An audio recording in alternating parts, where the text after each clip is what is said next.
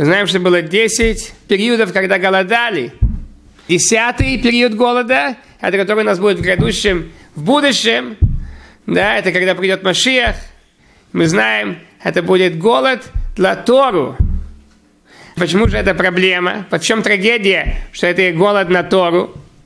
Трагедия здесь, потому что человек будет удовлетворен минимальным, что у него есть. Также, когда есть голод. Человек счастлив, если он найдет мерзлую картошку, если он найдет немножко сена. Он может это скушать все, что съедобное. Он счастлив, что у него есть. И он уже забыл насчет свежей, хорошей пищи. Так и здесь голод на Тору, он будет счастлив, если он что-то хотя бы найдет, какой-то двор Тора. Несмотря на то, что это не будет достаточно насыщающим.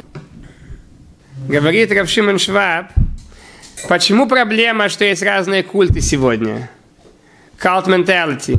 Люди идут в один культ, в другой культ, потому что они ищут. Они ищут правду. Они не могут найти правду, они скитаются. Как мы знаем, что перед тем, как придет Машиях, люди будут искать правду. Будут искать Тору, будут искать учителей Тору, но не найдут, будут идти с одного края в другой край, и and they will settle for mediocrity. Они в конце концов будут счастливы, съели-еле, едва что-то узнать.